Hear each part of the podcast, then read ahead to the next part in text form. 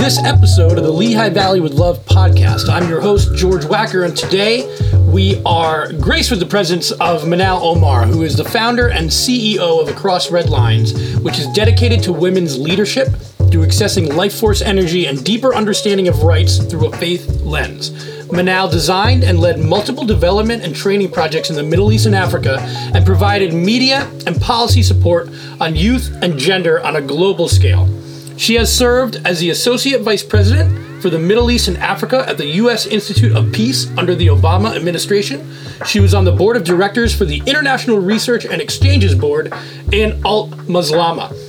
Her experience also includes serving as an international advisor for the Libya Stabilization Team in Benghazi in 2011 and working as an Oxfam UK regional program manager for the Middle East. It is safe to say I am honored to have Manal on the Lehigh Valley with Love podcast, and I encourage you to learn more about her and about Across Red Lines at acrossredlines.com. Thank you to Venture X for making this interview and series, The Future of the Lehigh Valley Workforce, possible. We'd like to thank Michael Bernardin of Howard Schaefer and Associates of REMAX Realty as well. And if you would like to get in touch with us about sponsorship opportunities, the email is info@lehighvalleywithlovemedia.com or hit up our show notes where all the information is there. We talk about a lot of subjects in this episode, so I just really want to get to it. Our conversation with Manal Omar. So Manal, thank you so much for joining me at Venture X today. Before we started, you said the very interesting thing about how you wound up in Bethlehem, where we are today, Bethlehem, Pennsylvania. Yes. Because you came from Palestine and saw Bethlehem on a map, and that made sense. Could you just talk a little bit about how you wound up in our city? Absolutely. So like many people with the pandemic, everything was just turned upside down for me. And I had to kind of start from scratch, including where am I going to live, how, where am I going to run my business? And so I say it was random, but I'm also a person who believes in angels, so I kind of opened the map. I saw Bethlehem, and I'm originally Palestinian, and I was like, that's a sign, and surrounded by Damascus, Tripoli, all these places. So I was like, I must go see this area. And I was at a Venture X actually in Washington, D.C., which is where I was thinking about opening, and everything shifted to Bethlehem. And so you came up here and said, I love this small little city, and let's set up a little bit of roots. We're going to talk about that. But were you, when you first visited here, what did you think?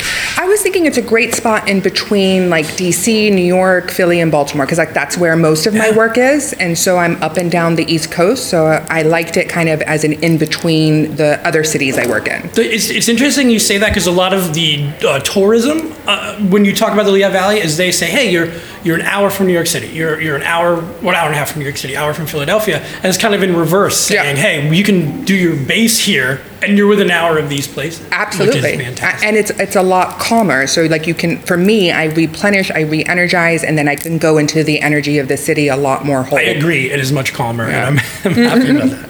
But we're here to talk about your organization that I've had a chance to learn more about, and I want to hear more from you, Across Red Lines. Yes. And you talk about, you just said how you need to be, able to travel along the East Coast. Can you talk a little bit about your organization and how it came to be, and then what it does? Yeah, definitely. So, most of my career, about 30 years, was in conflict resolution and in humanitarian response.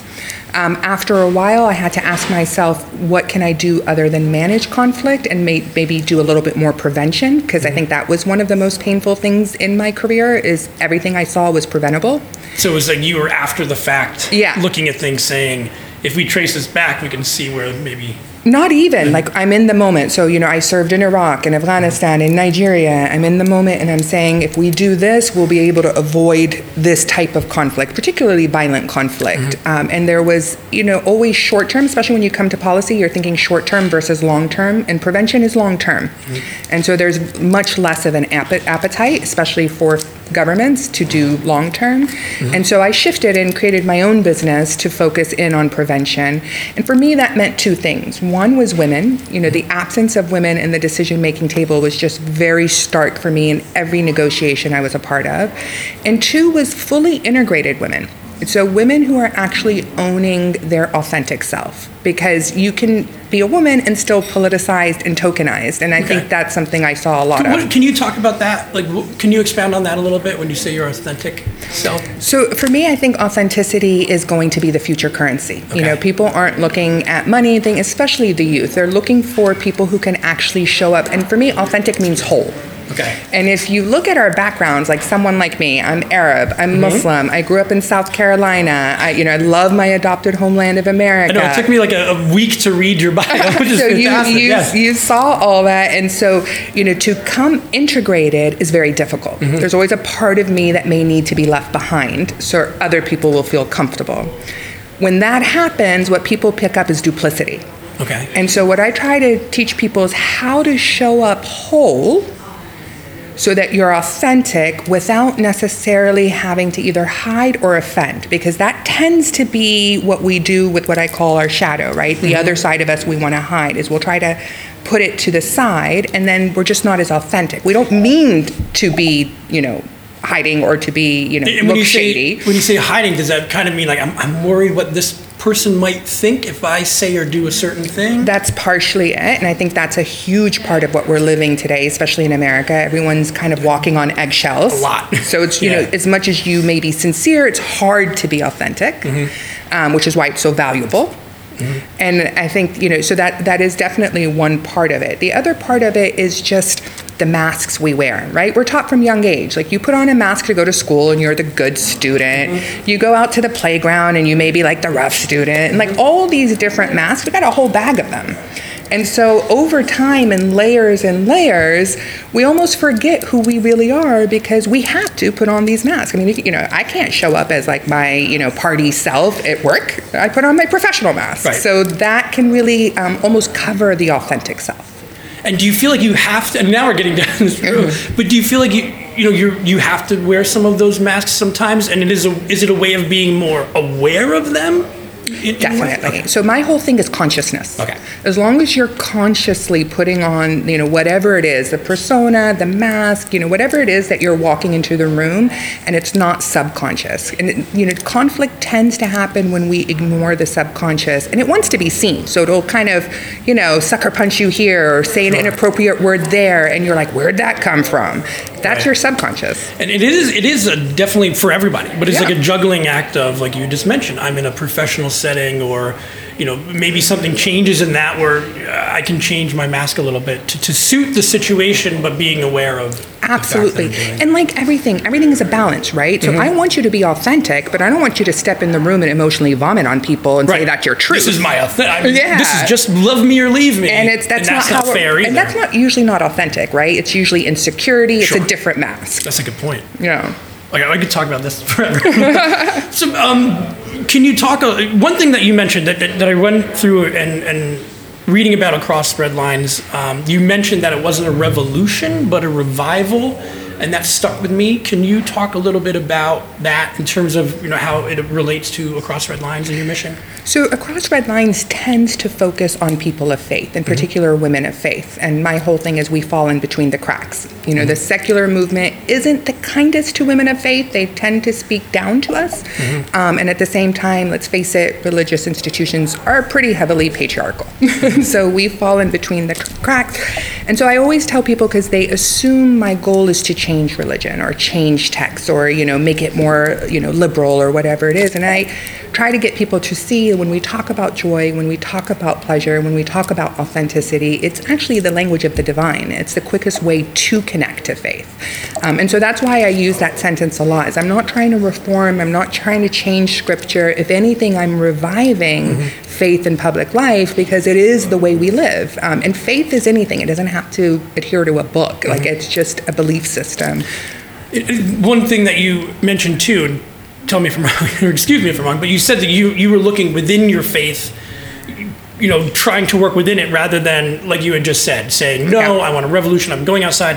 You're saying, what can I do within my faith to better understand myself or what I'm searching for? Absolutely. Okay. Like for me, I had a moment where everything was on the table.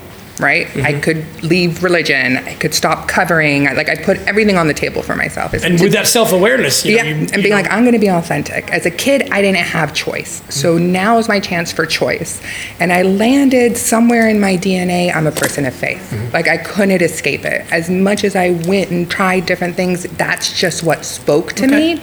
And that's why I decided to adapt through a faith lens.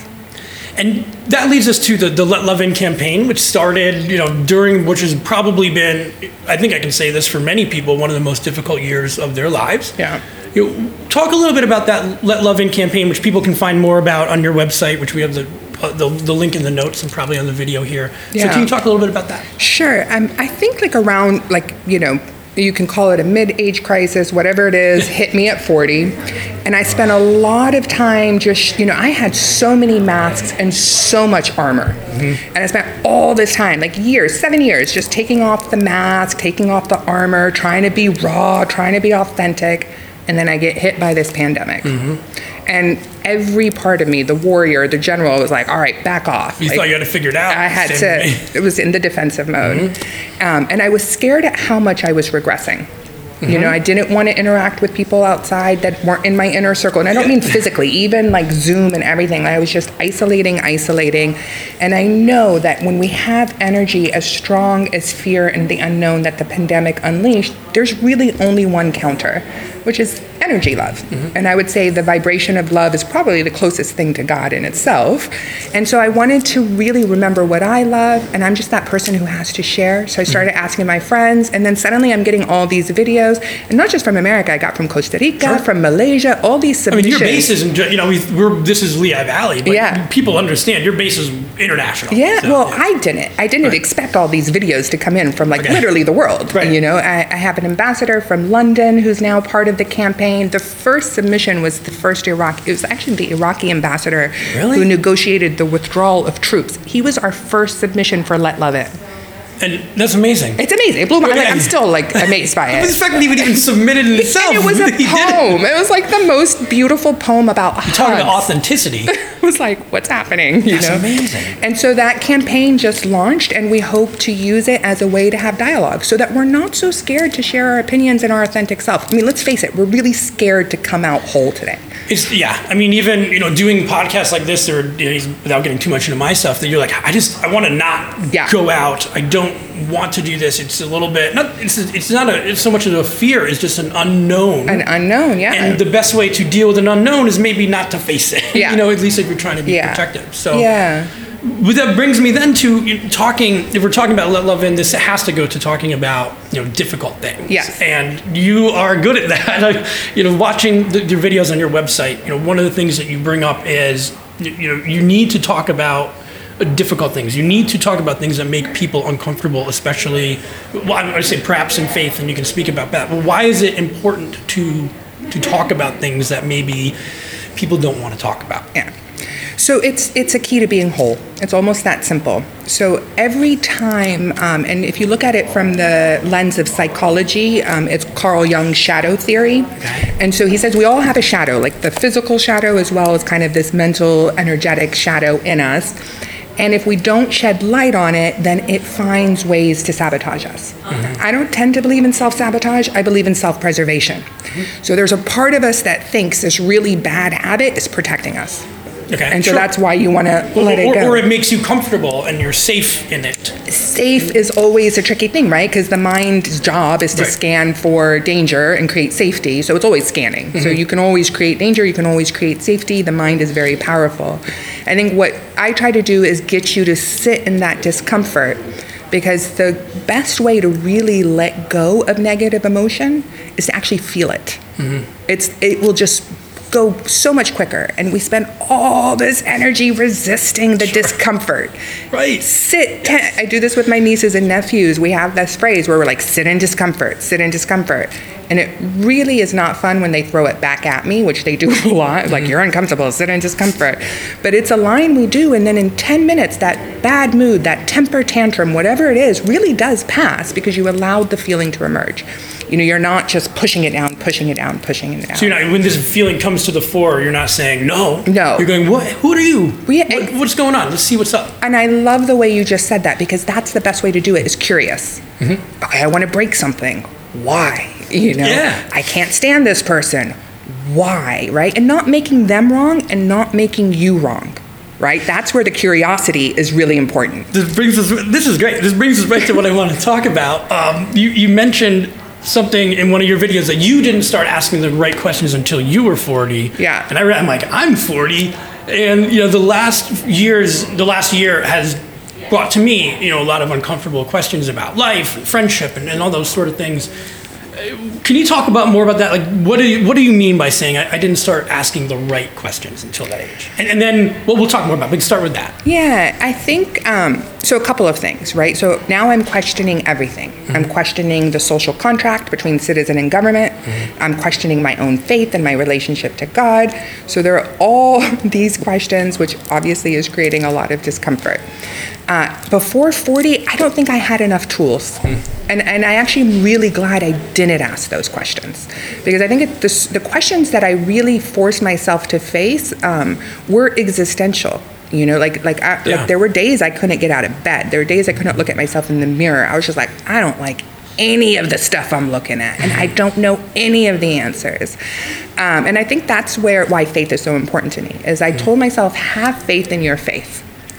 Question and allow just the universe to respond with answers. Like, don't have any preconceived. And I just, again, I would not have been able to do that before 40. Like, I needed tools, and I had enough tools in my toolbox that I could be so daring.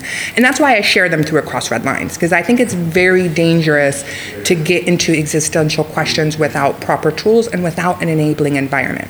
I mean, I agree with that, because you can start going down the existential road, and it can be dark. It's always dark. Right. Without the proper, like, hey, I know that you're thinking about that, but this is maybe a way that I've encountered it and dealt with it. So I can definitely relate to that. And that's the sitting in discomfort. Don't be afraid of the dark. Mm-hmm. Too much light is torture. Right? You need to make peace with the balance, and also, like, that dark side came from a good place. Like, I always talk about my shack. I'm very jealous. Like, I feel bad for anyone I date. I'm, like, super jealous. Okay. And so, like, it's a shadow I own versus mm-hmm. try to make wrong. I let my partner know exactly how to, like, you know, reassure me. Like, but I don't deny the existence of that shadow. And I would imagine that you're working on that while you're acknowledging it. Like, a little bit, because I also don't make myself or my feelings wrong. Okay. Right? So, like, if I'm feeling a certain way, my first job is to soothe that feeling. Okay. Right? And so if I'm working on it and stuff, then what I'm doing is I'm pushing it deeper into the shadow. It's going to hide from me, because I'm trying to, like, it becomes an existential threat for that feeling, right? So it's going to hide from me. By actually soothing, by actually giving it attention, the feeling over time has become ridiculous, right? Mm-hmm. Because I'm actually giving it the best way to kill guilt and shame is give it words. Okay. Immediately, you give it words, then the person in front of you can be like, well, I understand this is your story, here's my story, here's this, and you're actually having that dialogue mm-hmm. versus me filling in all the blanks myself. Yeah. So I didn't even have to work on it. Just over time, it almost became ridiculous, because everyone around me knew where I, like, just knew me. It's that simple. Like, they didn't have to accommodate me. Like, no one's job is to make me feel better. It's my job. Mm-hmm. But they knew enough about me, and they cared enough that kind of just, it's like a knot that just dissolved in its own. Right, because we had talked about, you know, the number 40, just because I turned 40 this year, and you look back at maybe some of the things or the ways that you acted or things that you maybe even believed, even if they're, you know, somewhat mundane, just like daily things or way you interact with other people, and you hit that maybe age where you feel like, well, I'm too old. What are you talking about? How can I change now? Why is it important to not care about what age that happens? Oh, definite. First of all, with neuroplasticity, right? And this is the neuroscience of the brain. You can actually rewire and alter the brain at any age. Okay. And we know this through PTSD, through trauma, and through a lot of research that was done around soldiers and people with, like, historical genetic trauma. Mm-hmm. So you can really literally rewire at any point in time. I've worked with people who are in their 70s and 80s. So, like, if anything, some of the women in their 80s, like, totally leaped over some of the women in their 20s, which shocked me, because I was anticipating the older generation resisting. That would make sense. Why do you think that would be? I think there was less to lose. Right? Okay. Like reputation. In your 20s, you're thinking of getting married, your reputation. Your 80s, you're like, all right, let's talk real, you know? And so and this is part of what I try to do is get those women more, their voice out. But 40 is also a magical number. Okay. It's a number that solidifies habits. So if you do something for 40 days, I have a whole workshop on 40 days of pleasure because it'll solidify a habit. And I always remind people it's also the age of the prophets. Most prophets got their messages in their 40s, which tells you you need tools and maturity and experience. Yeah. I guess the only thing is I feel bad is I thought I had some things figured out. You know, 5 years ago, you look at it I had no what are you thinking? But that's part of the journey. Yeah, and also, so I have asked the same question since I was like 7, mm-hmm. right? Is there a God? Sure. What does happiness look like? Do I belong anywhere? Like all these basic questions. And I tend to come back every 10 to 15 years to the exact questions. And it bothered me. How am I still asking the same question since I was 7? And I realized that it's a spiral. Right? So I'm coming back to the same question, but it's a much more elevated position. Sure, that makes sense. So you're not wrong. You were right at the time. But now you have so much data points, you have so much experience, everything. So you're asking questions and refiguring something you thought you figured out. But again, don't make the past wrong versus it's just elevated, it's just at a higher level. Before we talk about Venture X in here, and now I'm going to put you on the spot. I told you I wouldn't do this. Is there something that somebody can do today, just right now, after listening to this, that maybe could help them? If, say they're struggling with some of the things we talked about, or they're having self-doubt or anything. Is there just one thing maybe they can start with, or is that way too? I would say tap into the inner child and be kind to it. Okay. That's almost always going to be the secret to unlocking, whether it's an insecurity, whether it's stagnation, you feel stuck, sometimes anger. It's usually the secret is with that little kid in you, mm-hmm. connect with it. So one of the things I did for an entire year, my kid loves ice cream. Anytime I wanted ice cream, I thought I was going to get diabetes. My kid was just ice cream. And it's kind of like jealousy. It dissipated. Okay. Over time, by just shedding light on the inner child, so much in itself just started to dissolve. So people out there who are listening who really want that one mm-hmm. thing, that's it. You connect with the inner child, you unleash magic. Yeah, this has been fascinating, and I hate that we're condensing it. Because I really want people to go check out your website. It's fascinating, just with all the information. That being said, where we are now in Venture X, shared workspace in South Bethlehem. Why is this a good spot for you? What allows you to do your work more effectively or as effectively, and having a space like this? So I have to say this is a very unique and different spot. Mm-hmm. So I've been part of a lot of we were. I shouldn't name names, but other. I've been part of all these other groups in Baltimore and what Terence has created here is very different. Mm-hmm. And I don't know if I can put my finger on it. I'm very much an unseen energy person. Okay. But the energy here is collaborative. Yeah. It's creative. It's electric. It's electric. Anyway, there's nobody in here. I walk in and I'm ready to work. Right, totally. It's and I've been in other places where, we go, it's full, everyone keeps their head down, everyone's got their headphones on, and, we have that space to do that here. But I don't know the answer. I just know that the ability to co-create is just so much stronger in this space than any other space I've experienced. So I would say specifically Venture X and Terence is what pulled me into this building. And then once I heard about the history of Moravian College. That's it. I'm the current alumni president. So. Okay, well, we need to talk. And it's Moravian University now. Okay. It just changed. But. We need to talk because that story just is, it's almost the story of Across Red Lines, just hearing about it. It makes me sad that not enough Americans know the history of Historic Bethlehem, which is one I went down and thing. And we're actually planning a dialogue now in Historic Bethlehem. And that was just being in the street and people come, talk, what do you do? Here's my card, let's collaborate. Yeah. And I haven't had that in a while. And it's not just the pandemic. I haven't had that in a while. That's so great. It feels really good. It's great to hear. Like, yeah. Even where we're here now, you know, I'm being collaborative with Brian, I'm being collaborative. And it's great that we're able to do it in a way that's like, yeah. Let's do it. Let's see what happens. Absolutely. And I mean, that's the best way to do it, because otherwise... Right. Territorial prescription, but like, no, people are, you know what? It's playful. That's what I like, is people are co-creating through play. Okay. And I hate to let you go. We're already way over than we talked about, but I'm fine with that. I definitely would love to talk to you again and to learning about your story, and even just talking today has made me a little more pumped up. Yeah, it's nice to be. This is one of the first times that we've been back out and we're recording and meeting with people again. So it's been like, in some ways you're like, what do I expect? You're like, I've been doing it. I meet people every day, but it's fun to be out and collaborating on a business level again. Yeah, definitely. So what are the plans for the future? I mean, clearly people can visit your website and get more information about what you're doing. I know that you have retreats that you have through, and people can find more information about that. Is there anything big coming up, or is it more like just following along with those events? Well, I would say one is definitely people. I would love if people submitted Let Love In videos. Okay. It's just like 30 seconds of what do you love. I hope you do. Even like tomorrow, just like the thing that you're doing outdoors, like something simple, what do you love? And then after Let Love In is, we hope to actually launch a dialogue around like values and how we would create basically a new dream. That's where I see the Let Love In campaign going. And the more people who participate, the more we can really redefine the American dream. So I would love to get as many voices into that campaign as possible. And then 2022, we have a whole tour. We're planning Iceland, we're planning Costa Rica, we're planning here in Pennsylvania, actually not far from Bethlehem. Right. So keep your eye out for the dates of the tours. Okay. Manal, thank you so much. This has been, honestly, it's been a pleasure to meet with you and talk to you, and I wish you all the best. And hopefully we'll do some more stuff. I hope so. That would be awesome. All right. Thank you. Great. Thank you.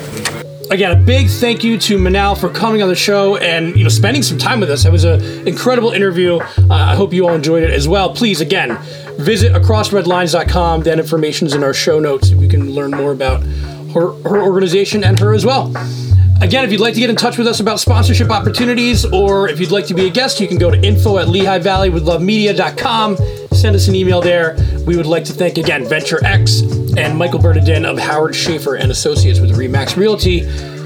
We will catch you next time. Thank you.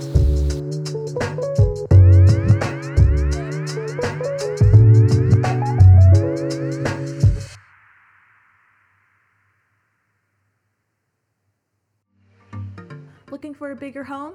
Find Mike. Looking to downsize? Find Mike. Looking for a home in the Poconos?